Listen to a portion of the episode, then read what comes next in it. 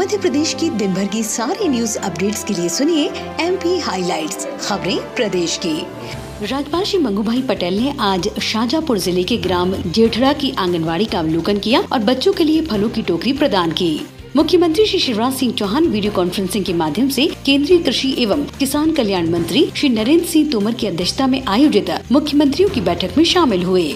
मध्य प्रदेश सरकार ने घोषणा की है कि पत्रकार स्वास्थ्य एवं दुर्घटना समूह बीमा योजना में बीमा कंपनी द्वारा वर्ष 2021-22 के लिए प्रीमियम में की गई वृद्धि का भार शासन वहन करेगा। इसके साथ ही ऑनलाइन आवेदन करने की अंतिम तारीख भी 15 सितंबर से बढ़ाकर 30 सितंबर कर दी गई है। प्रमुख सचिव उच्च शिक्षा श्री अनुपम राजन ने आज मध्य प्रदेश निजी विश्वविद्यालय विनियामक आयोग में प्रदेश के उनचालीस निजी विश्वविद्यालयों में राष्ट्रीय शिक्षा नीति के क्रियान्वयन को लेकर आयोजित कार्यशाला को संबोधित किया।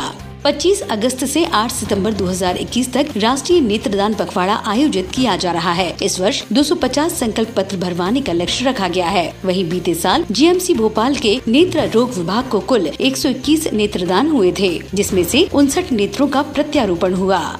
महिला चालकों के एक माह के सफल प्रशिक्षण के बाद इंदौर में आज प्रदेश की पहली महिला चालक यात्री बस पिंक बस को हरी झंडी दिखाकर रवाना किया गया। ऋतु और अर्चना ने बुलंद इरादों के साथ यात्रियों को उनके गंतव्य तक पहुँचाने की शुरुआत की। और मध्य प्रदेश में बारिश के लिए येलो चेतावनी जारी की गई है। मौसम विभाग ने कहा है कि भोपाल, जबलपुर, इंदौर सहित प्रदेश के 17 जिलों में गरज चमक के साथ बिजली चमकने, गिरने के पूर्वानुमान के साथ ही भारी बारिश की संभावना है। तो आज एम पी हाईलाइट में इतना ही।